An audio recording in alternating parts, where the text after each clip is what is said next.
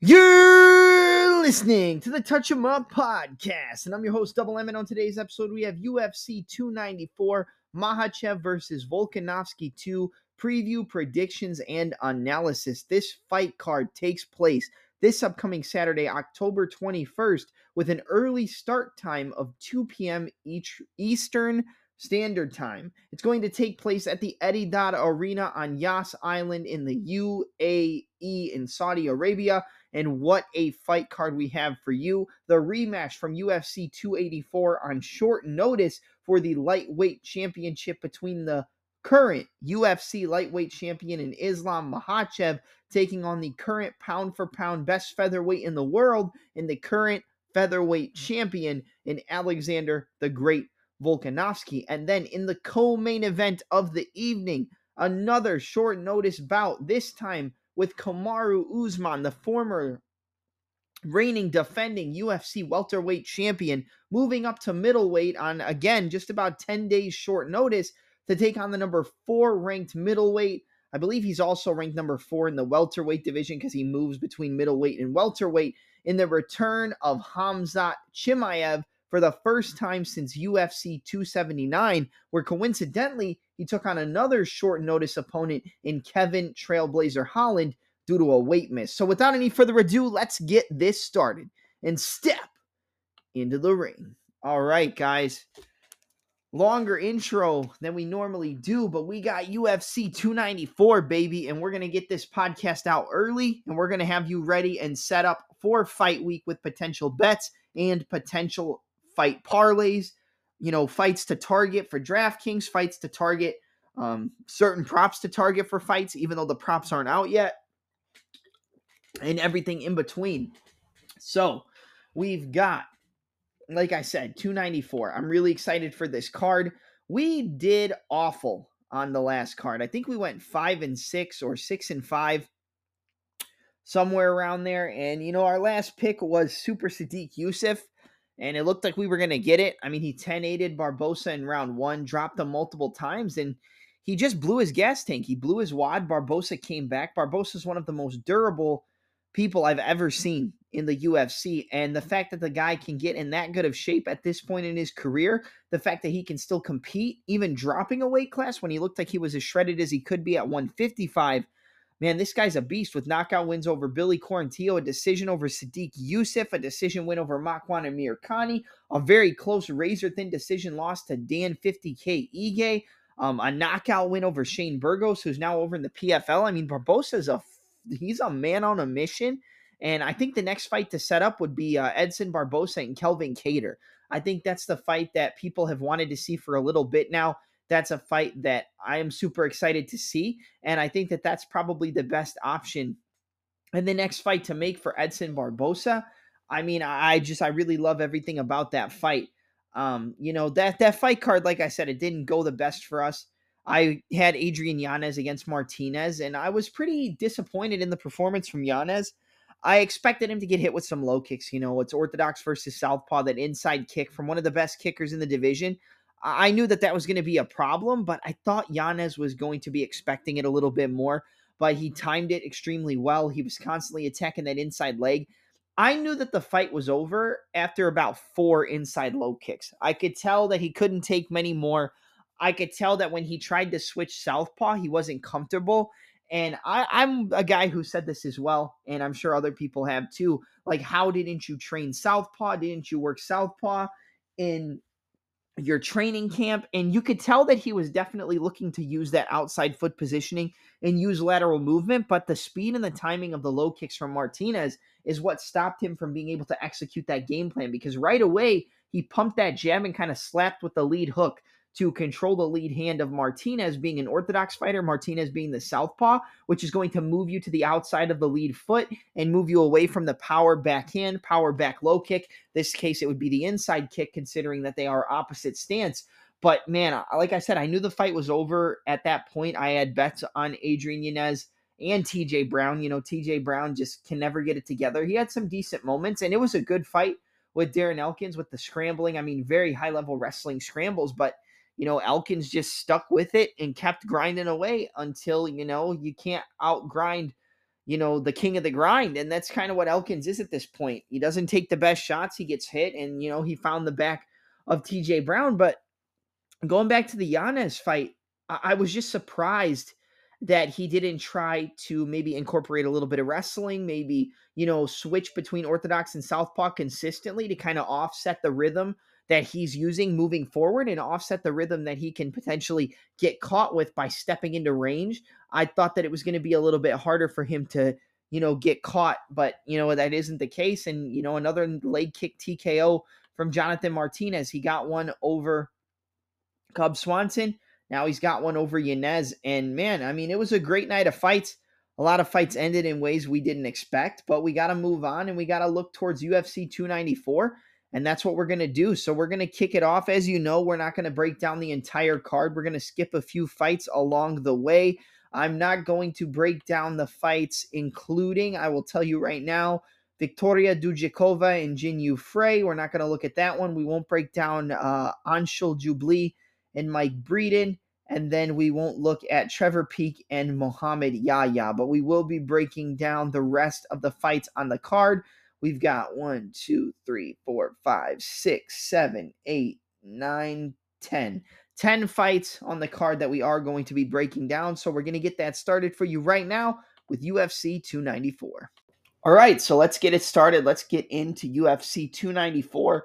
We're going to start off with a debuting fighter, an undefeated debuting fighter at 11 and 0, 10 knockouts, one win via decision in Shara Sharabutin Bullet or Shara Bullet, I'm sorry, Magomedov going up against a highly touted, talented, tested UFC veteran with really solid striking, great ground and pound in Bruno Blindado Silva.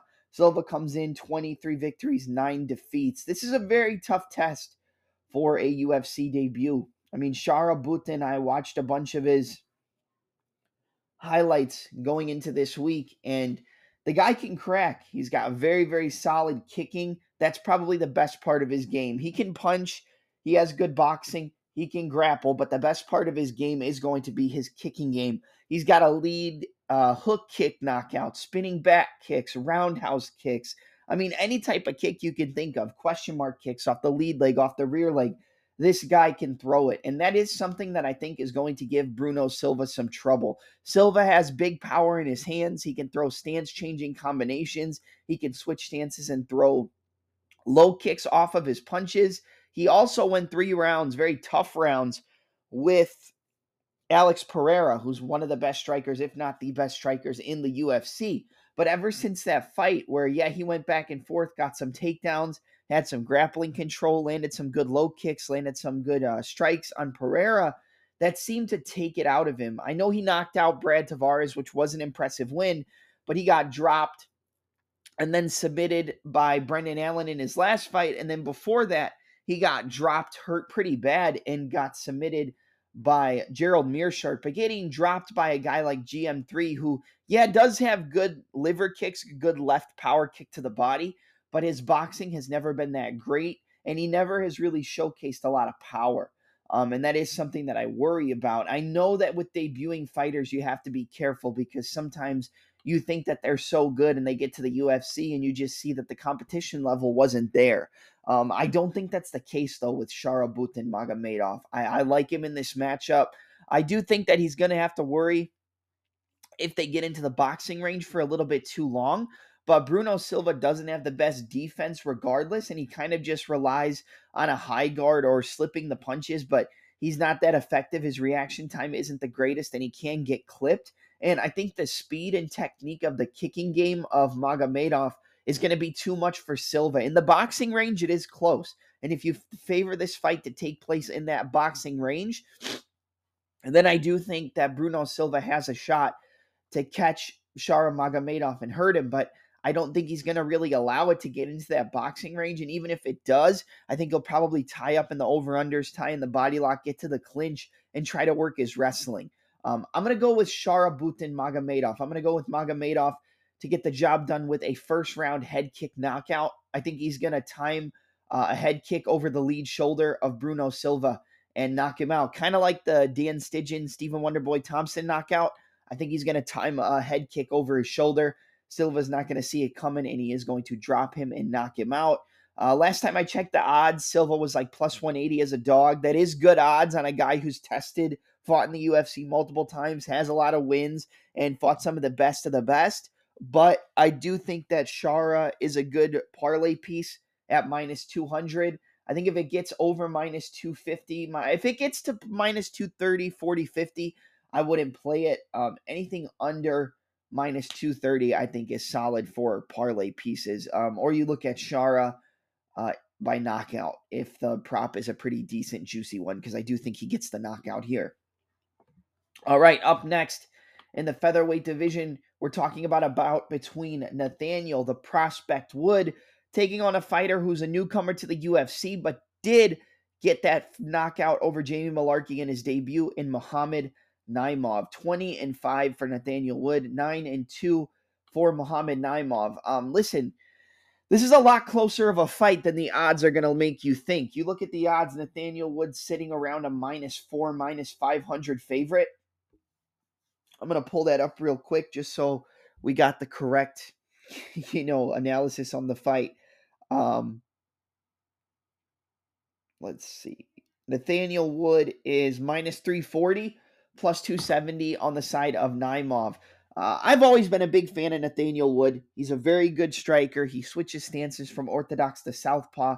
He's got a very good low kicking game. His defense is pretty solid when he's just standing at striking distance. But when they get into exchanges, he leaves himself open and usually gets countered and clipped mid exchange and gets hit. If he's just getting punches thrown at him and he's playing more defensively, Woods got good defense. He's got good movement, good footwork, really solid low kicks. I think that's going to be a big weapon against Naimov is using the low kicks and uh, trying to chop him down, slow down his movement, and then just work with his boxing once he can close that distance off and get into the correct boxing range. Um, I think Nathaniel Wood would be very well versed and and you know it would show high fight IQ if he uses his grappling in this fight. I think in the striking, based on the fact that Nathaniel Wood does get clipped in exchanges, got clipped by Andre Fili, got clipped by John Dodson. Muhammad Naimov is a sniper on that back foot. You saw him catch Jamie Mullarkey with that big left hook. I believe it was a left hook as he closed the distance, dropped him, jumped on him, and got him out of there. Um, he's got good stance changing combinations. He'll throw, uh, be an orthodox switch southpaw, throw that left body kick, go back, throw the right low kick. He's got very good awareness of where he is inside the octagon, and you could tell that this guy has a lot of experience. I think this is going to be a lot closer of a fight than the odds are making it seem like. Excuse me. I think these are going to be a lot closer of a fight than the odds are making it look. Now, I've always picked Nathaniel Wood. I don't think I've picked against him in any fights inside of the UFC. And he's only really lost to John Dodson in his UFC career. Um, I believe he might have got one more loss in the UFC, but I could be wrong. Um, but either way, Nathaniel Wood's a very technical striker, very good boxing, very good left hook, probably one of the best left hooks and counter left hooks in the game. Naimov seems to be pretty good defensively, though. He uses his footwork well. He moves in and out of range. He stance changes between orthodox and southpaw. He can stance change mid combination. I think the easiest path to victory for Wood is to close off that distance, throw a feint out there, and then use his grappling, get the takedowns, whether it's trips, uh, get inside the clinch, use elbows, use knees. We saw how good his clinch game and clinch trip game is when he fought Charles Jourdain. It was a lot of inside work inside of the clinch, a lot of closing the distance with the boxing, getting into the single collar, getting into the over under, getting into the double under clinch, landing knees, landing strikes off the break.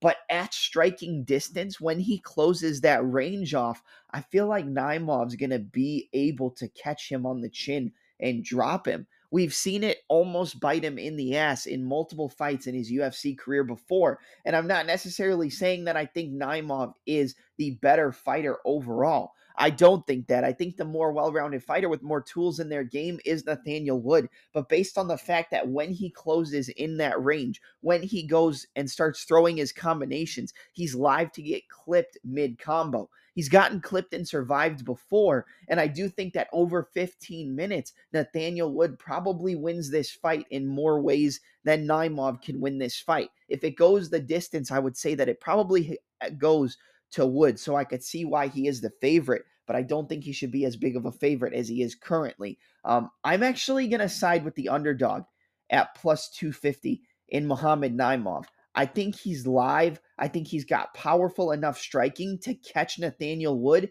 during those combinations when his chin is in the air. We've seen him get sat down, we've seen him get clipped, we've seen him get dropped.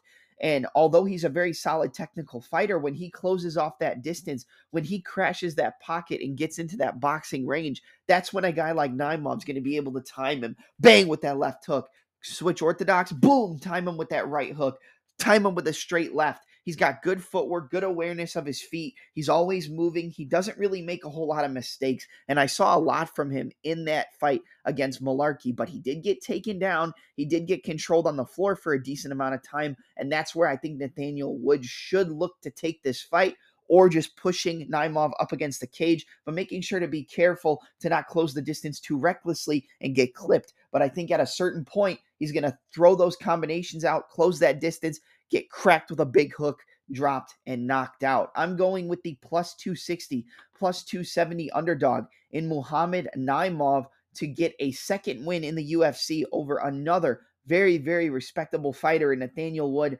via a second round TKO. So give me the plus 250, plus 260 underdog in Muhammad Naimov to get the job done. Second round knockout over Nathaniel Wood.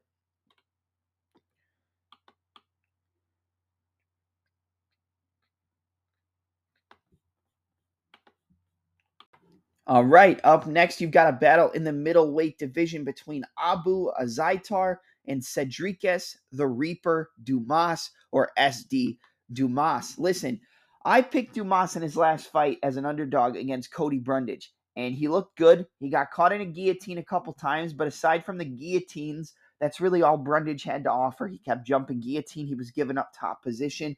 But what I saw from Dumas is that he's improving. He's improving rapidly, and he's been using that top position. He's been able to, he was able to out grapple you know, a very talented wrestler in Cody Brundage getting top position, eventually finding the ways to take his back, get the hooks in, almost lock in a rear naked choke, but Brundage was able to defend it. Um, he was able to control the top position and try to land some good ground and pound. He showed good control, good improvements, good awareness. In his last fight against Josh Fremd, prior to that, um, he got dropped. He was getting rocked on the feet and then eventually got submitted with a guillotine choke up against the cage. So we didn't get to see too much from him in that fight against Josh Fremd. But, you know, I think Dumas is a solid fighter. I think he's becoming way more well rounded. I think that if you're going to back him at certain points, this is probably where most people would want to back him against a fighter in Azaitar who hasn't fought in a few years, a guy who hasn't been in the UFC. Let's see. Pull it up.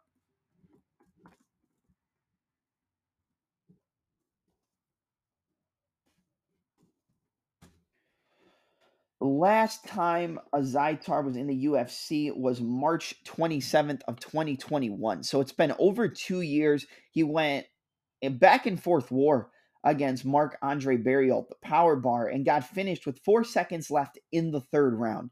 Um, but this guy is 14 and 3 as a professional mixed martial artist. Two out of those three losses, though, have come via TKO. So he is susceptible to getting finished. He is susceptible to getting cracked and hurt. And most of the time, if you're going to beat a guy like Azaitar, you have to tire him out. You have to slow him down. You have to embrace the war early on, embrace the big overhands, the big hooks, the big body shots, embrace the big clinch work, you know, slow him down and then eventually break him down the stretch. That's how you're going to finish a guy like Azaitar. Obviously, yeah, you can catch him with a big shot. You can hurt him. You can drop him. It, that can happen to any fighter. But early on, Azaitar's a machine. He's going to walk forward. He's going to look for big overhands. He's going to look to use the jab, use the jab to the body, left hook, overhand right, uh, right hand to the body. One, two, get into the clinch, knee, knee, elbow off the break, push away, boom, boom, boom, boom. He's going to throw big, heavy power, and he's a big, heavy, muscular dude for this division. He's going to be a lot stronger than Dumas, but Dumas is going to have the reach advantage.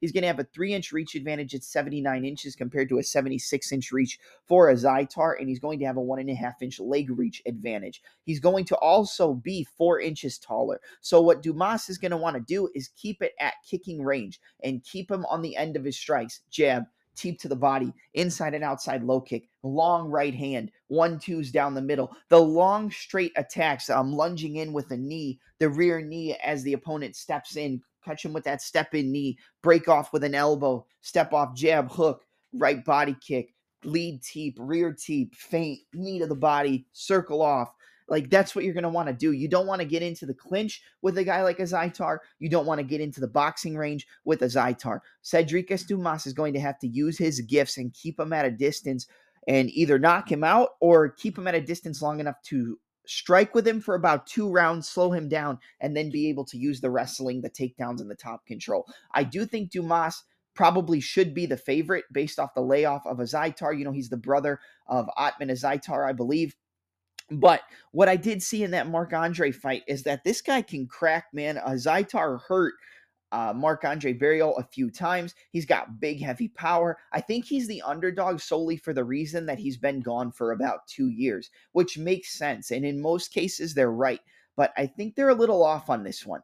I do think Dumas with the activity, with the reach, he has a lot of advantages in this fight. But the strength advantage, the power advantage, um, the physicality advantage, the ability to stay in a tough fight. I think that goes to Azaitar. I'm not saying that the Dumas win over Cody Brundage wasn't impressive, impressive because it was, and he was able to stick it out in a very grueling, grappling pace fight. And we saw new wrinkles to the game of SD Dumas.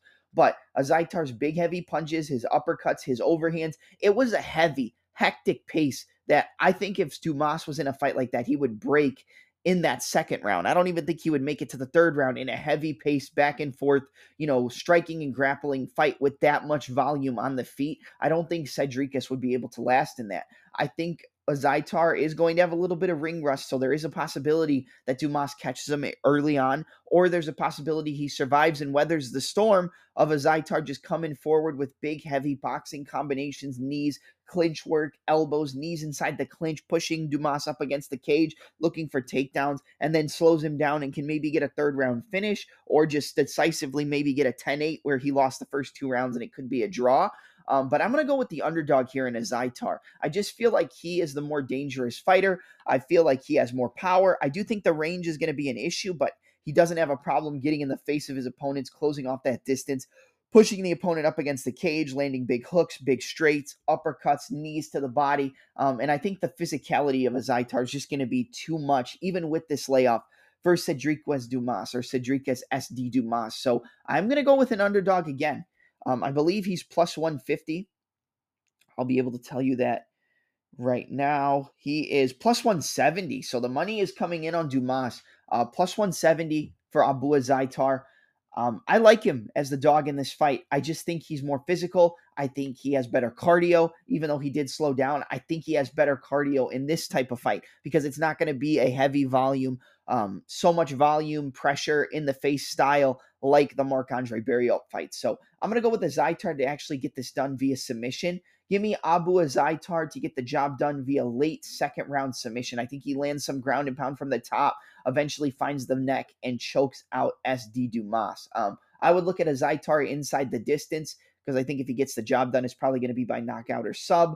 But yeah, I just like his physicality. Um, that Marc Andre Barriault fight, even it was a, even though it was a loss, that showed me a lot because a lot of people break under the pressure of Barriault, and Azaitar wasn't just lasting in there and clearly losing. I mean, it was competitive. He hurt Barriault. He landed some big shots. He rocked him early. He rocked him again later in the fight, and even when he got hit and hurt, he was able to stay in it and try to win until the end. Um, so give me Abu Azaitar at plus 170 to finish off Sedriques Dumas in round two. So give me Abu Azaitar round round two TKO.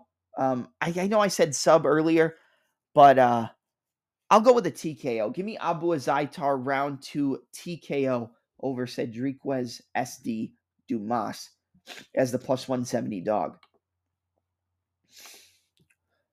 All right, up next, you've got Javid Basharat, one half of the Basharat brothers, taking on Victor Henry. Basharat coming in undefeated, 14 and 0. Victor Henry, 23 victories, six defeats, coming off that split decision win over Tony Gravely. Listen, this fight is a lot closer than the odds are making you think. I 100% believe that, and I will die on that hill. I think that Victor Henry is a very difficult matchup for a fighter with the technicality, finesse, and prowess of a Farid Basharat. Or I'm sorry, a Javid Basharat. I was talking about his brother for a second. You look at the odds right now. Victor Henry is currently plus 400. It's a minus 535 for Basharat.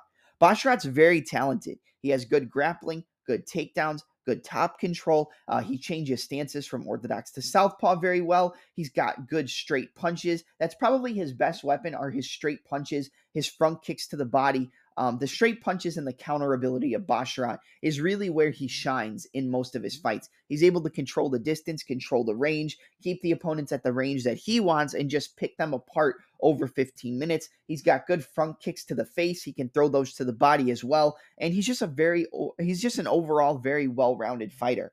Going up against Victor Henry, Victor Henry La Mangosta came into the UFC against Raoni Barcelos in his debut and won via unanimous decision. He then dropped the fight to uh, Rafael Assunção, which, you know, doesn't look the best, but Assunção's still a veteran, and he just kind of got out grappled in that fight and outpaced a little bit. And then he came back and got that split decision win over Tony Gravely. They have common opponents. Both men have fought Tony Gravely. Both men won via decision. It was a split decision for Henry, a unanimous decision for Basharat. Basharat was able to pick it up later on in the fight land more volume. And even in the fight where it was a unanimous decision for Basharat, it was a close fight with Tony Gravely. Victor Henry, I thought he clearly won it. I didn't think it should be a split decision, but you know, the wrestling, the takedowns of Gravely were giving Henry some issues, but even when he got taken down, he worked his way back up to the feet. He's got good ability to uh, you know, shoot his hips out, get back up, work the over-unders, and break off from inside the clinch. I think the volume of Victor Henry is going to give problems to Basharat. Henry's a guy who doesn't look the best technically. Um, sometimes he throws, you know, a little bit of awkward shots. He's moving his head all the time, uh, you know, using that awkward movement constantly on his feet. But the one thing I don't like about Basharat is Basharat kind of picks his shots finds the openings, lands the bigger bigger punches, and I do think he's the cleaner, more technical fighter in this fight against Henry. But Henry's volume, I think, is what's going to give Basharat some trouble. Now, at the same time, if Henry's kind of overwhelming Basharat with his volume, that's when I think Basharat's probably going to look to resort to working inside the clinch, pushing up pushing Henry up against the cage, looking for doubles, looking for singles, shooting takedowns is probably what Basharat's going to look to use to negate the volume and forward pressure of a guy like Victor Henry. But with the counter strikes as well, if Henry can't really get into a rhythm, that's really going to favor a guy like Basharat. This fight is going to be who can establish their rhythm and who can land more volume. Because if it's a if it's a volume heavy fight, I feel like that favors Victor Henry even at plus 400.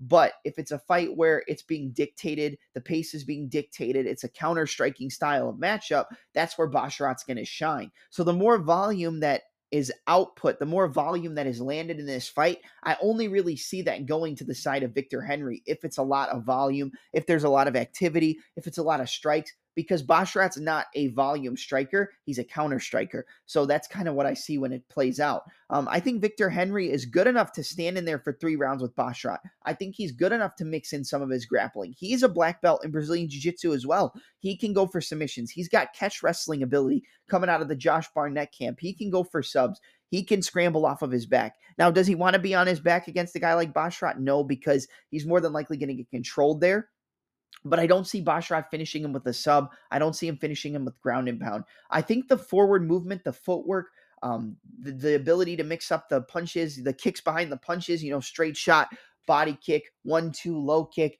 bop, bop, bop. He's just touching, bop, bop, bop, bop, rip, bop, bop, bop, bop, rip, bop, bop, bop, bop, rip, bop, bop, bop, bop, rip. That's how Victor Henry is touching and finding the openings and being able to exploit the defensive inefficiencies and break the opponent down the stretch. I think the fighter who has better cardio over 15 minutes, I, I honestly think it's going to be Victor Henry because I think he's going to be putting the output out there. Now, I know Basharat's going to be the, the the favorite pick. He's going to be in everybody's parlays. I think Basharat's the parlay buster this weekend. I know nobody's expecting it, but I think Victor Henry has a shot here. He's technical, he's clean on his feet, he can grapple, even though I wouldn't like him to be spending a lot of this fight on his back if he does get taken down. But he's got good volume, good kicking, good punching. He can mix up his combinations well. He can get in your face in that third round. Yeah, he'll slow down a little bit, but he's still going to put out a hell of a lot more volume than Basharat.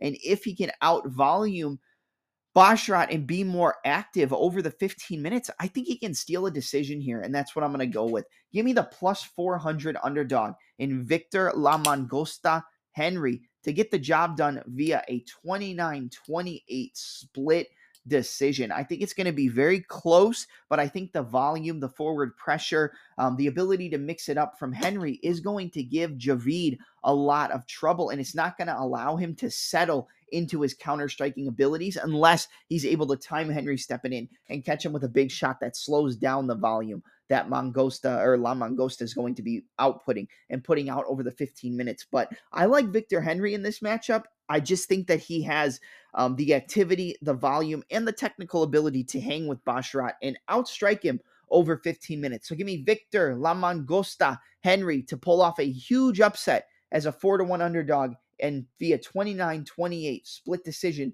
over Javid Basharat. All right, up next, we've got the prelim headliner in the flyweight division with the toughest test of one of the brightest prospects in this division inside of the UFC in Tim Elliott, the MMA UFC veteran, Ultimate Fighter winner, who challenged Demetrious Johnson for the flyweight title coming off of the Ultimate Fighter. Almost caught him in a few submissions, was very competitive, but ultimately lost that decision, taking on Mohamed Mukayev or I'm sorry, Mohamed Mokayev, who is currently, I believe he's 24, 25 years old, somewhere around there, undefeated as a professional fighter in 10 victories, no defeats. I think he's total like almost 30 and 0 because he had an undefeated amateur record as well when he was competing in the IMMAFs, the International Mixed Martial Arts Federation, um, which is where some of the best fighters from other countries like Dagestan, um, like other parts of Russia and, and, things like that end up coming from. But uh, let me see what his amateur record was because I believe it was like 20 and 0, something like that. Muhammad Mukayev amateur record. He was 23 and 0 as an amateur, 10 and 0 as a pro. So combined record of 33 and 0. Never tasted defeat. IMMAF double champ, I believe. Tim Elliott, 20 victories, 12 defeats, one no contest. Both have an identical height at five seven.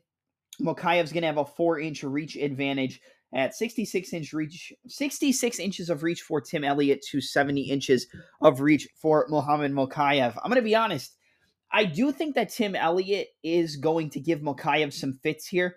Um, I think he will be able to scramble with Mokayev. I think he might end up getting top position at certain points. There was a point where I believe it was Malcolm Gordon was able to get uh, the back of Mokayev, almost catch him in a submission. He was able to scramble with him at certain points, but I think that's more based on the fact that Mokayev just kind of has that Khamzat Chimaev, you know, aura about himself where he's just going to try to run through you. He's going to try to bum rush you. He's going to try to sometimes sacrifice technical issues and technical advancements in the grappling in order to just try to bully you. He's a very technical grappler. He's got very good striking. We saw him catch Cody Durden with a flying knee and then jumped into a guillotine, but he locked it up like a uh, fulcrum choke where he had like the D'Arce choke grip. Um, but jumped on it with a guillotine, the figure four guillotine, which I think is called the um, I can't think of the name of it. Not the D'Arce choke. It's called the um, ooh, hold on. I can't think of it. I want to look this up because I've missed this name before. Hold on. Figure four guillotine choke name. Uh, ninja choke. That's it. The ninja choke. The Bravo choke. The ninja choke. Um, he caught Durden with a ninja choke off of that flying knee. And we know Durden has been on a run lately, just coming off that big victory in his last fight over um oh, I can't think of it. Hold on. Cody Durden coming off that win. A very good fight. It was a competitive fight. um, Jake Hadley, where I thought for sure Jake Hadley was going to beat a guy like Durden, but you know, Durden kind of fraud checked him at a certain point. Um, listen, when I look at this fight, I do think that they are going to be evenly matched in certain aspects of the grappling, but I do think that Mokaev is a little bit better technically in the way he transitions from position to position. Yes, he does get a little bit over aggressive. That's probably not going to be the best idea against Elliott, but Elliott's a very good wrestler. He's a very good grappler. He's very good at controlling in the top position.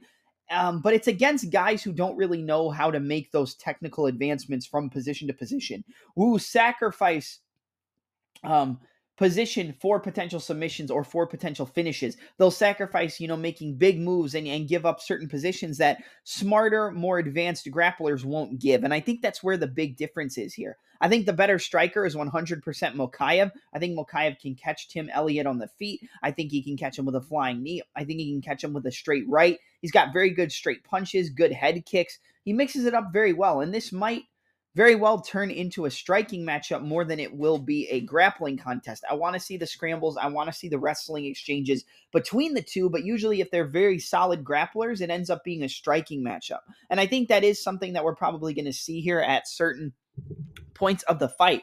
And Mokaev is coming in as a 5 to 1 favorite, minus 485, minus 495. Elliott's coming back as like a plus 400, plus 370 underdog.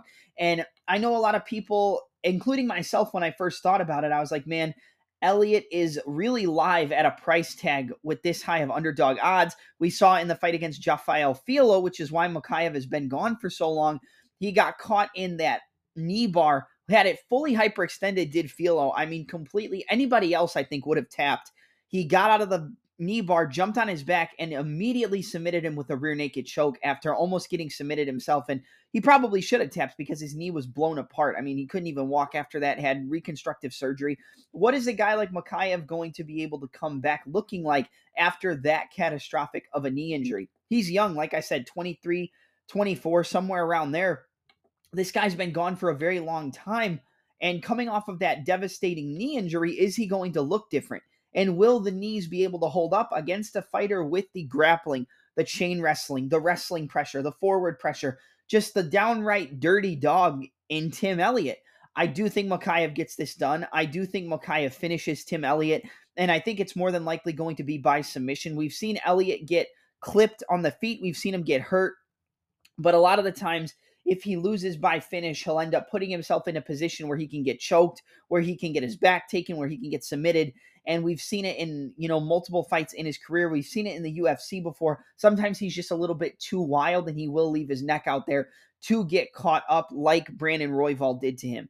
Um, I think Mokaev will find the better positioning in those scrambles. I think he definitely can knock him out on the feet. I think he's the much better and sharper striker of the two. I do like Elliott's style, you know, kind of Dominick Cruz asks hands low, side stance, using that kind of shoulder bump style of defense, uh, like a poor man's Philly shell, moving in and out and constantly changing his stances, which is going to make disguising the takedown attempts easier and make it harder for Mokaev to see the wrestling entries. But at the end of the day, I think Mokaev outstrikes him on the feet, and I think that he probably is able to snatch up the neck during a scramble. Um, Elliott might get hurt with a knee. He might get hurt with a big uppercut. I feel like he gets hurt with something, tries to wrestle a little bit too hard. Mokaev's going to snatch up that neck in a guillotine choke and submit him. So my pick is going to be the undefeated Muhammad Mokaev to stay undefeated, improve to 11 and 0, and submit Tim Elliott via a second round guillotine choke submission. Um, I think Mokaev's a good parlay piece, but I do understand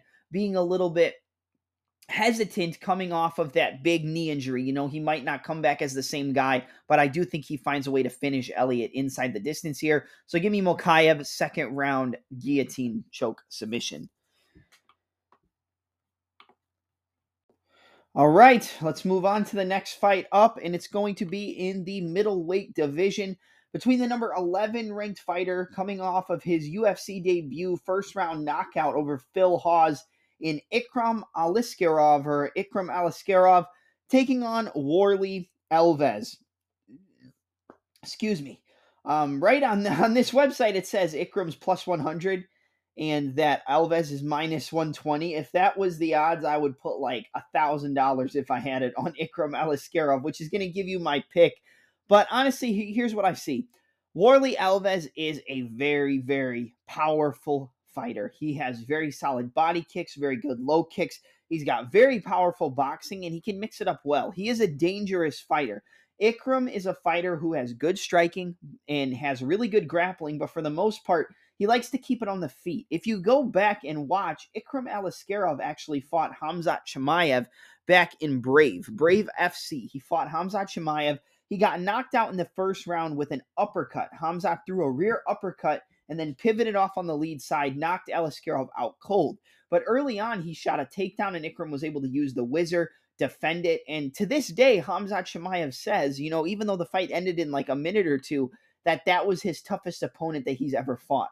And to think you were going to say that after you went three rounds with Gilbert Burns, after you, you know, went life and death with him, and now you're going up against Usman. Um, I, I don't know if I fully believe that, but I think that's more of a tip of the cap to a guy like Aliskerov. The one thing I do think is that he has a defensive striking style similar to a Khabib. I mean, he's definitely a better striker and more dangerous than a Khabib Nurmagomedov, but he uses that lead hand frame to control the distance, and he kind of leans back or pulls away. If fighters can step in and really control that range and crash that pocket, I do think Ikram has the chance to get hurt on the feet. He was getting hit with a lot of shots from Phil Hawes. Um, Hawes was a southpaw fighter I believe an Ikram is an orthodox fighter. He was landing that body kick over and over was Hawes. He was landing some jabs. He was hitting him with some big shots. I think he stunned him with a straight punch at a certain point. Um, then he was able to get that outside foot, crash that pocket, bang him with a, a right hand. He was able to slip to the outside, land that lead hook, and kind of start to get the timing and the range down. He was able to catch Phil Hawes changing levels on a takedown with a big head kick, which stopped him in his tracks. He closed the distance, tried to go with an elbow off the break inside the clinch, landed some knees to the body, backed up, and then threw a picture perfect 1 2, which caught Hawes right on the jaw and knocked him out cold. I think that he's going to run through Warley Alves in this fight. Alves has knocked out fighters in the UFC. He's coming off a decision loss to Nicholas Dalby. And Dalby's a veteran. Dalby's a very solid fighter. I think a lot of people, including myself, were just discounting the fact and thinking that Alves was going to run right through him. That's not what happened. He got dominated for three rounds. I mean, it was a pretty clear cut decision victory for the point fighting esque traditional martial arts style of Nicholas Dalby. Um, Warley Alves has knocked out Munir Lazzez. He hurt him with a big body kick, dropped him, finished him off. Um, he got knocked out by Jeremiah Wells. So we know that this guy is you know, kill or be killed. He's going to come forward. He's going to look for the finish. But at the same time, if he puts himself in the fire for a little bit too long, he can get clipped with a big shot and get hurt as well. I think there is going to be a big grappling advantage for Aliskerov, but I feel like he's only really going to use the grappling defensively and not really use it in an offensive manner. I think he's going to use it to stuff takedowns, potentially look for front chokes, you know, look for anacondas, look for darces, look for guillotine if Alves panic wrestles. But I think we're going to see mainly a striking matchup, and that is more dangerous dangerous for a guy like Aliskerov, but I think Aliskerov's going to get through this fight with flying colors. I mean, there's a reason he opened up, I think, at like minus 300. He's already up to a minus 600 favorite. I think he might even go a little bit higher up come Saturday morning. Um, but I do think Ikram gets this done. I just think he's sharper. I think he's more technical. I think even if Alves looks for takedowns and looks to wrestle, Ikram's going to be able to defend that and probably get to the top position,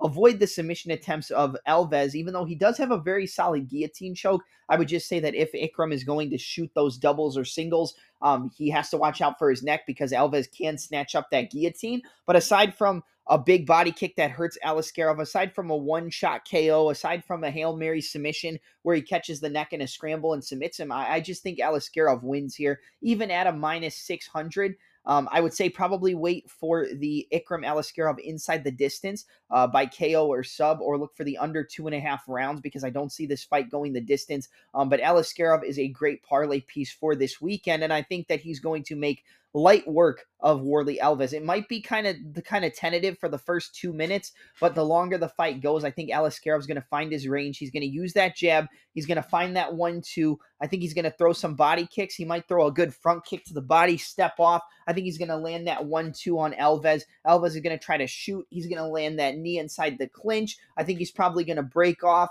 throw some more shots, and I think he eventually just catches Warley Alves, drops him, and gets him out of there. So my pick is going to be the number 11 ranked Ikram Aliskerov to defeat Warlley Alves via first round knockout. I think he gets him out of there in round one. I could see him making it to round two you know, if he's a little bit tentative in the first round, maybe he doesn't want to throw as many shots because Alves is explosive. He is powerful and he does have finishing ability, but I think Ikram's way too technical. I think he's way too way too well rounded for a fighter in Warley Alves, who we've seen get clipped, who we've seen kind of break mentally, and who we have seen get finished in multiple ways inside the UFC. So give me the number 11 ranked Ikram Aliskerov to win this fight via late first round TKO and go 2 0 in the UFC. I like Aliskerov inside the distance when the props come out. I like the under two and a half rounds, and I like Aliskerov on the money line, even though it's a juicy, juicy, you know, six to one favorite for your parlays. I think Ikram is a very safe parlay piece for the week,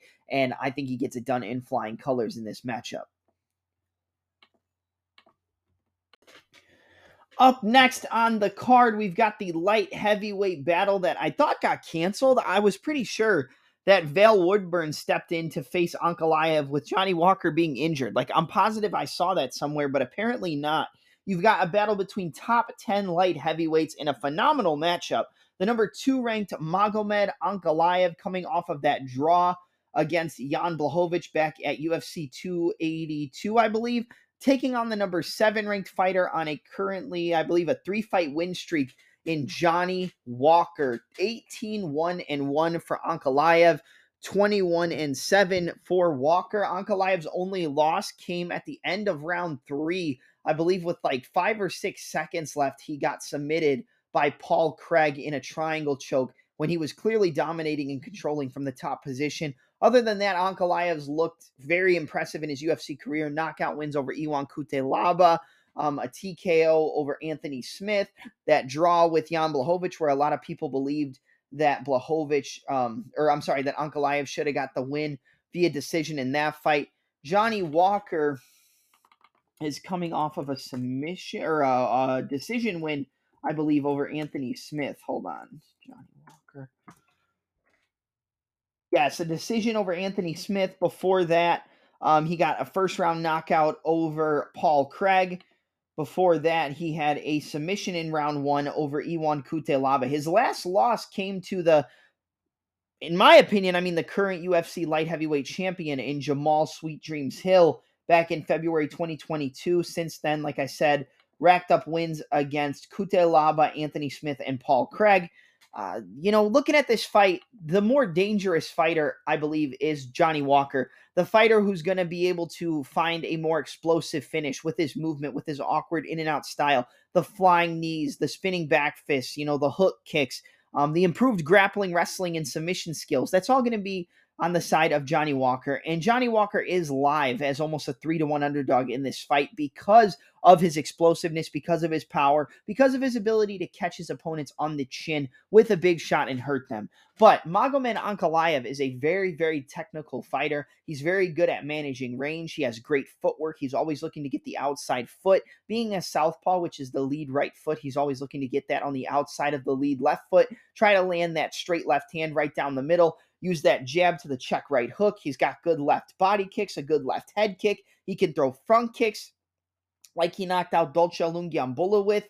Um, but he has been clipped. He has been hurt. We've seen he has a susceptibility to low kicks. Um, I think Blachowicz was more comfortable using that because he wasn't super worried about the takedowns. I think Johnny Walker is a little bit more dangerous off of his back and with submission attempts than Blachowicz, but I still think Magomed Ankalaev would out grapple Johnny Walker if the fight does get to the floor. But on the feet and in the striking range, the more the sharper, more technical, more defensively responsible fighter is Ankalaev. Like I said, uses range, manages range, uses the jab, the check hook, the straight left hand, the left head kicks, uh, the left kicks to the body against the orthodox fighter. And Walker is a very hittable fighter, and we've seen him get chinned in the past. We've seen him get chinned knocked out like three or four times in one fight on the regional scene. Um, Walker has become more defensive, though, and has become more responsible and more technical in his approach. I could see this fight making it the full 15 minutes.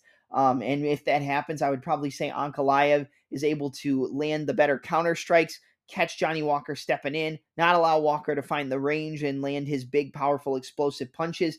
Um, I would say that Walker has a power advantage, but at the same time, the speed, power, and technicality of Ankalaev with the defensive inefficiencies of Walker might kind of even it out or even give the edge to Ankalaev because he's sharper and a cleaner striker on the feet. The better grappler is Ankalaev, but a lot of the times he doesn't use his grappling offensively. He, he's more using it in a defensive manner, and I don't really see Walker looking to shoot takedowns unless he's trying to kind of offset Ankalaev and, and just find ways to you know open up strikes off the break or big looping punches or kicks or spinning attacks that can catch Ankalaev and knock him out. Um, Johnny Walker is going to have a three inch height advantage and a seven inch reach advantage. The seven inch reach advantage, I think, is going to give Ankalaev a little bit of trouble because his normal technical striking ability and the ability to fight on the outside, control the range and distance is going to be a lot harder against a fighter with the height and reach advantage of a Johnny Walker. It's going to be very hard to fight on the outside against a fighter who has a seven inch reach advantage on you, but also has a power and explosiveness advantage. But at the same time, the better defensive fighter is 100% Ankalaev. And at that point, we've seen Walker's chin get cracked multiple times. Corey Anderson, Jamahal Hill. Um, you know, we've seen multiple fighters crack the chin of Johnny Walker in his UFC career. So, you know, it's definitely possible that Uncle Ankalaev catches him on the chin and knocks him out. It's possible Johnny Walker finds a big straight punch, a big flying knee, a big spinning back fist and catches Ankalaev on the chin and knocks him out. I actually think this fight is a lot harder to predict than the odds would let you would lead you to believe because I would almost say that at this point it's better to just put some money on Johnny Walker, man, because he has that finishing upside. He has that ability to finish Ankalaev and you know, it, you never know, man. I mean, Walker has power. He has big heavy punching power, one shot KO power, but he can get knocked out himself. So the safer pick would be Magomed Ankalaev to win this fight, more than likely via either a ground and pound TKO or a decision. I don't necessarily see him submitting Johnny Walker, but when you look at the odds and you have Johnny Walker sitting at a plus 285, almost a three to one underdog, it's worth it to put a little bit on Johnny Walker and take Johnny Walker inside the distance if you're looking at props. I mean, a plus 285 is great, but Walker by KO is probably like plus five, plus 600, somewhere around there. And, and, I think at that price tag, it's worth a shot. Do I think he wins the fight? I think it's possible, man. I really do. I, I also think you have to look at it as the fact that Magomed Ankalaev is taking a step down in competition. And with a big step down in competition, sometimes the fighter will kind of take their opponent lightly and just think that they're going to walk through him. I could see it being a similar situation here where coming off that draw, you know, being gone for so long, Ankalaev might just come into this fight and not take Johnny Walker seriously and just think he's going to run right through him. And Johnny Walker might catch him and hurt him with a big shot and knock him out. So the smarter pick is probably Ankalaev. But I'm going to take Johnny Walker. I'm going to take a shot on the underdog um, like I said, I think if Ankalaev wins, it's probably by KO or decision. I would say more decision, but Walker has been knocked out in the past. Um, I know it's probably not the best, you know, to pick a fighter with the durability issues of Walker, but he's kind of cleaned that up a little bit. I'm gonna go with Johnny Walker. I, I just feel like this is kind of the perfect storm for him to find a big shot and knock out Ankalaev and kind of live up to the potential that we thought he had going into that Corey Anderson fight in Madison Square Garden. So give me the underdog at plus 285 in Johnny Walker to find a knockout here. I'm going to go with Johnny Walker via a second round knockout at plus 285 over Magomed Ankalaev. Um, it's like I said, it's not the smartest pick, but with these odds, with the explosiveness and with the finishing ability, I think I think Johnny Walker's live here, man. Give me Johnny Walker second round knockout over Magomed Ankalaev.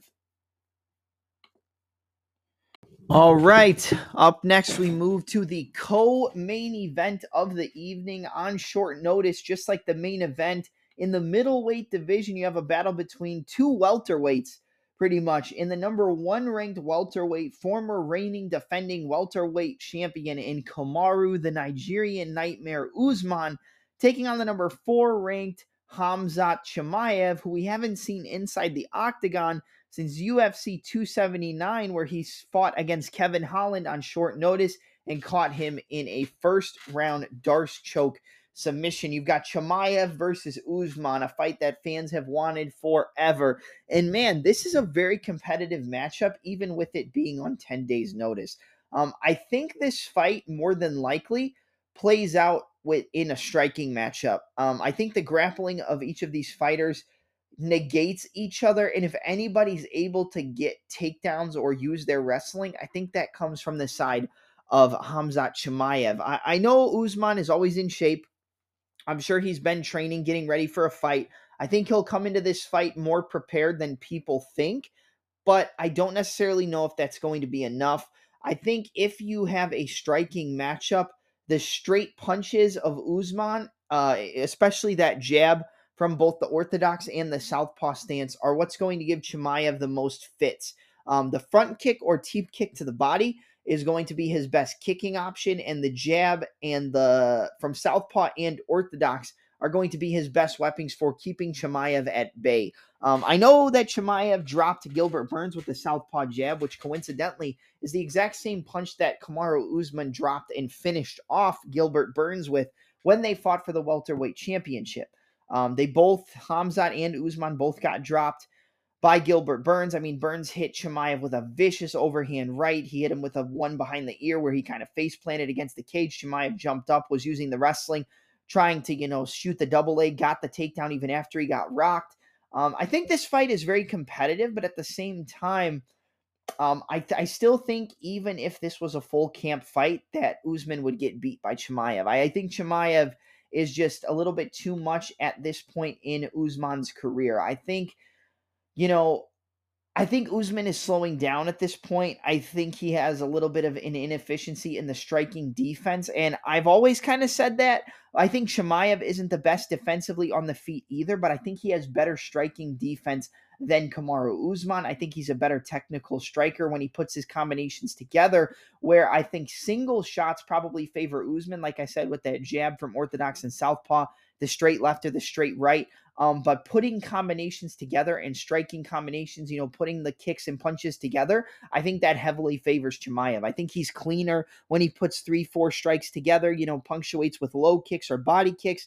And with the, the wrestling, I feel like they will have wrestling exchanges. I think they will wrestle with each other. But I think if anybody gets a takedown, it more than likely is Chimaev. If you go back and watch the second fight with Edwards and Usman, he was able, or I think it was the first fight actually. I, am wrong. The first fight with uh, Edwards and Usman, he was able to get an inside trip, or it was either, I think it was an inside trip. No, it was an outside trip. He was able to get an outside trip on Usman, spin around, take the back, put the body triangle in, and threaten with a rear naked choke and control that position for the remainder of round one. You know, out grappling Usman when Edwards isn't known as a grappler if Edwards can do that to Usman, I think Chimaev can do that as well. I think looking for trips, inside or outside trips, head on the outside singles. But the thing is, Chimaev isn't really going to be looking for takedowns in the trip sense of the word. He's more going to be looking for singles, body locks, double legs, uh, cutting the corner on the single leg and running the pipe on the double leg. Uh, it's not really going to be trips from Chimaev, but if he were to resort to that, if he like did the crackdown series with the single leg, I think he could have some success in taking down Usman, especially with the constant knee issues that he's talked about um, later in his career. Like he can't even walk on concrete. He said that on, I believe Joe Rogan said that on his podcast as well. And I just think this is too much for Usman on short notice. I really do. I think the odds at plus 285 make you feel like you almost have to play Usman at that price tag because there's never really going to be another fight where you're going to get Usman at that big of an underdog odds, but there's also not a lot of fights where you're going to get Chimaev at under or just above a 3 to 1 favorite. Usually it's going to be minus 400, 500, 600, etc. And that that's usually how Chimaev's fights you know happen. Yes, this is the toughest test of Chimaev's career. Yes, he went to war with Gilbert Burns and Usman knocked out Burns. Yes, all those things are true, but I still think Chimaev finishes Usman here, man. I, I really think he finishes him. I think he's going to get into a striking exchange. I think he's going to clip Kamaru on the chin, who doesn't have the best striking off or striking defense and doesn't really use a whole lot of head movement. I think he catches him with a big shot, wobbles him, closes the distance, and drops him and finishes him off. I think Chimaev's going to finish Kamaru Usman in round two. I think he's just a little bit too technical. He's got a little bit too much power for Usman on the feet and I do think he's going to catch him, drop him, and knock him out in this fight. I don't think it's round one. I think it's going to be a competitive round one where um, it's competitive, but Chimaev edges it out a little bit. But then in the second round, I think Chimaev's going to catch him. I'm actually going to go with an uppercut. I think he's going to catch Kamaru with an uppercut because Kamaru kind of uses that parry style. Sometimes he'll duck his head. If he's able to time him on the takedown or control the range enough to where he can see the level changes coming, I think that rear uppercut right up the middle, that rear six is going to catch Kamaru on the chin, drop him, and he's going to knock him out. So give me Khamzat Chimaev, Khamzat Borz Chimaev to finish off Kamaru Usman via second round knockout, getting the biggest win of his career and moving right into a middleweight title fight because Dana White has said that the winner of this fight will get a title shot. I know a lot of people are a little bit scared to play Chimaev because they feel like there's value on Kamaru, like we said, but with the short notice, even though Chimaev hasn't fought since UFC 279, that is something you have to take into consideration. We haven't seen him fight in a very long time. I still think you have to ride with Chimaev here. I still think this is Chimaev's fight to win. And uh, I think he catches Usman and knocks him out. So give me Khamzat Chimaev, round two knockout with that rear uppercut, uh, catching Usman on a level change and knocking him out. Um, I think Chimaev's a good parlay piece. I think the under two and a half is a decent parlay piece. Um, I do think he knocks him out, but I am a little worried that maybe it does make it to a decision because I thought for sure there was going to be a finish in the Burns fight, and there wasn't. So you always have to take the previous fight into consideration for the most recent fight and the one you're breaking down. I think Chimaev is going to be a little bit worse than the last time we saw him, but I think the regressions and the decline is a lot heavier on the side of Usman, especially on about 10 or 11 days' notice. So Chimaev, second round KO. I like Chimaev for your parlay pieces. Um, I like Chimaev by KO or submission, but again, it's not my favorite play. I would say Chimaev on the money line is your best way to go. And now we're at the main event of the evening for the lightweight championship, the rematch from UFC 284 between Alexander the Great Volkanovski, the current UFC featherweight champion, taking on the current UFC lightweight champion in Islam Makhachev. Again, Volkanovski stepping in on short notice. Um, I think there's a lot you can take from the first fight, and I was going to go into like a really deep analysis on this, but honestly, I just don't have the energy to do that right now. And I'm not going to give you a half assed breakdown, but it's not going to be as in depth as I was originally going to make it. Um, I believe that there's value on the Volkanovski side here when it comes to making a bet if you're going to give me Volkanovski, who was on top of Islam, dropped him, jumped on top of him, and was ground and pounding him in the fifth round of a fight that was grueling and back and forth, played out with the striking, played out in the grappling. I think that the value is on Volkanovski. Yes, Chimaev, or I'm sorry, yes, Islam, you know, won the fight. He skated by with a decision win, retained his championship. But Volkanovski, man, he's got the power to hurt Islam on the feet. Islam also we've seen has the power to hurt Volkanovski. He hurt him with a straight left hand. He had landed some good uh, head kicks, body kicks. He's got a very good left kick. The check right hook is always good from Islam. His striking is better. I would say he's a more well-rounded fighter than Khabib, but Khabib is a little bit more dominant. I would say. But when looking at this, you know, Islam hasn't fought since their last fight at UFC 284. Volkanovski's last fight was at UFC 290, where he TKO'd Yair Rodriguez. Looked amazing, looked like an animal. Um, that was his last fight after the first time with Makhachev. And I think that that activity plays into his factor when going into this fight. I know Makhachev was originally supposed to take on Charles Oliveira. Then Charles fell out with a cut in sparring on 10 days' notice. Volkanovski jumps in. We thought Volkanovski was going to take on Topuria in January, um, January 20th at UFC 297. Um, he said he's still going to take that fight. I wouldn't 100% fully believe that, but if anybody could do it, I think it is Volkanovski. Um, you know, but he did just have hand surgery after his last fight, so he might not be fully recovered from that surgery, but I still think he's going to be in shape. I still think he's going to have the cardio. I still think he's going to be technically good enough to hang with Islam. Um, I think Makhachev's probably going to play a little bit heavier on the wrestling side. He probably won't want to strike as much as he did in the last fight. You know, it put him in danger more than he needed to. So he's probably going to look to wrestle, shoot that low single, shoot the head on the outside single, use the crackdown series, turn the corner, um, run the pipes with the double legs, try to shuck him forward, take his back, put the hooks in, flatten him out, control from the body triangle. Um, I think we might see Islam look to control Volkanovski more in this fight.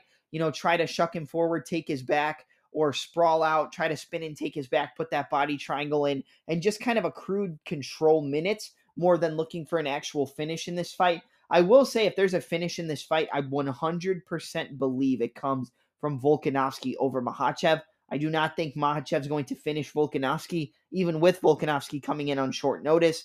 Um, I, I, I, did pick is or uh, Charles Oliveira over Makhachev the first time they fought back at UFC. What was it? 280 UFC 280. Yeah, I did pick Oliveira there, and Makhachev dropped him with that right hook, jumped on him, and arm triangle choked him. But we have seen Charles get finished before. We've seen him get TKO'd. We've seen him get knocked out. We've seen him get submitted. I don't think Volkanovski is going to get finished via TKO or submission from Makhachev. So I think if Makhachev wins this fight, it's more than likely going to be by decision. Where I'll say that if Volkanovski wins this fight, I think it comes by a finish. Um, I, he's got the power to hurt Islam. He's got the feints, the footwork, the movement, the changing of stances, the low kicks to the punches, the punches to the kicks. He's very technical. He's very methodical in the way he puts his shots together. We've seen that he can defend the takedowns of Islam and he can work his way back up to the feet, even if he does get taken down. Um, and I think that that's going to stay the same even in this fight. Even if Islam comes out with a more heavy wrestling approach, I still think Volkanovski is going to be able to defend the takedowns, can, you know, scramble with Makhachev, work his way back up to the feet, and not get held down. Um, the one thing you do have to worry about is giving up your back because you don't want Islam to be able to put that body triangle in where he's more than likely going to be able to control you, seat belt you, and, you know, stay on you for the majority of the round and just win the round based on the actual control time. But I think I have to go with Volkanovski again. I know I've picked against Islam in the first one. I thought we got it. I thought we got it. I picked Volkanovski via late TKO or decision. I bet him again the last fight, and man, I thought we got it, especially after that fifth round. But it was a close fight. I don't think it was a robbery for Makhachev to beat him the last time because it was close, and Makhachev had moments on the feet, had control time on the ground. So you can't say it's a robbery. But I think that when I really look at it in layman's terms, the fighter who has to make less adjustments going into this fight is Volkanovski because he's going to be the better striker for the most part. It will be competitive, but I still think he's the better striker. He's going to have the heavier power. He knows he can go with the wrestling with Makhachev. I think Makhachev might be a little bit overconfident with his striking, but if he does have Khabib in his corner, which I think he will be, it's going to be a mostly wrestling heavy, grappling heavy, control time heavy game plan from Makhachev. But if you're only really focusing on the wrestling and controlling and using the wrestling right out the gate, yes, it's probably going to slow Volkanovski down quicker because he's coming in on short notice, but it's also going to make it more telegraphed for him when you're shooting the takedowns and going with a more heavy wrestling game plan and kind of negating the striking on the feet. Um, so I think Volkanovski is the upside in this fight. Um, even on short notice, I think he can beat Islam Makhachev. We've seen him hurt him. We've seen him drop him. We've seen Islam drop Volkanovski as well, so we know that it can come from either side. But I'm going to go with a late TKO for Alexander Volkanovski. I'm going to go with a. Mm, am going to go with a third round TKO for Alexander Volkanovski in this fight. Even on short notice, you know, in his opinion, I think he feels like he really has nothing to lose. He's coming in, coming off that hand surgery. You know, it's not the most ideal circumstances, and you might think I'm crazy for betting on Volkanovski, but if you're going to give me a guy on short notice at plus 270, plus 280, who went life and death with the champion before as a plus 300, plus 400 underdog, I'm going to take the underdog again because I know they can have a competitive fight. Yes, that was on a full camp, this isn't, but I still think Volkanovski is the side here to bet, to pick. I think Islam can win it. I think if Islam wins, like I said, it more than likely comes via decision. But I got to go with the great. I'm going to go with the great to mm-hmm. become great. And it probably sets up a trilogy between the two. But give me Alexander Volkanovski to become the new UFC lightweight champion via a third round TKO. A late third round TKO. I think he catches him on the chin, drops him, and finishes him off in this fight. I just see the fighter who's going to be able to fight a similar game plan and not have to make as many adjustments. I feel like it's Volkanovski here. And the activities on his side because he did fight one time in between the Islam fight and this fight, and he looked great in that fight against Yair, even though that's more of a striker where he can use his wrestling and grappling, where he wouldn't have as much success doing that against a fighter in Islam who has the control, grappling, scrambling, and jiu-jitsu ability. But I got to go with Volkanovski. I think he wins it. I think he pulls it off even on short notice.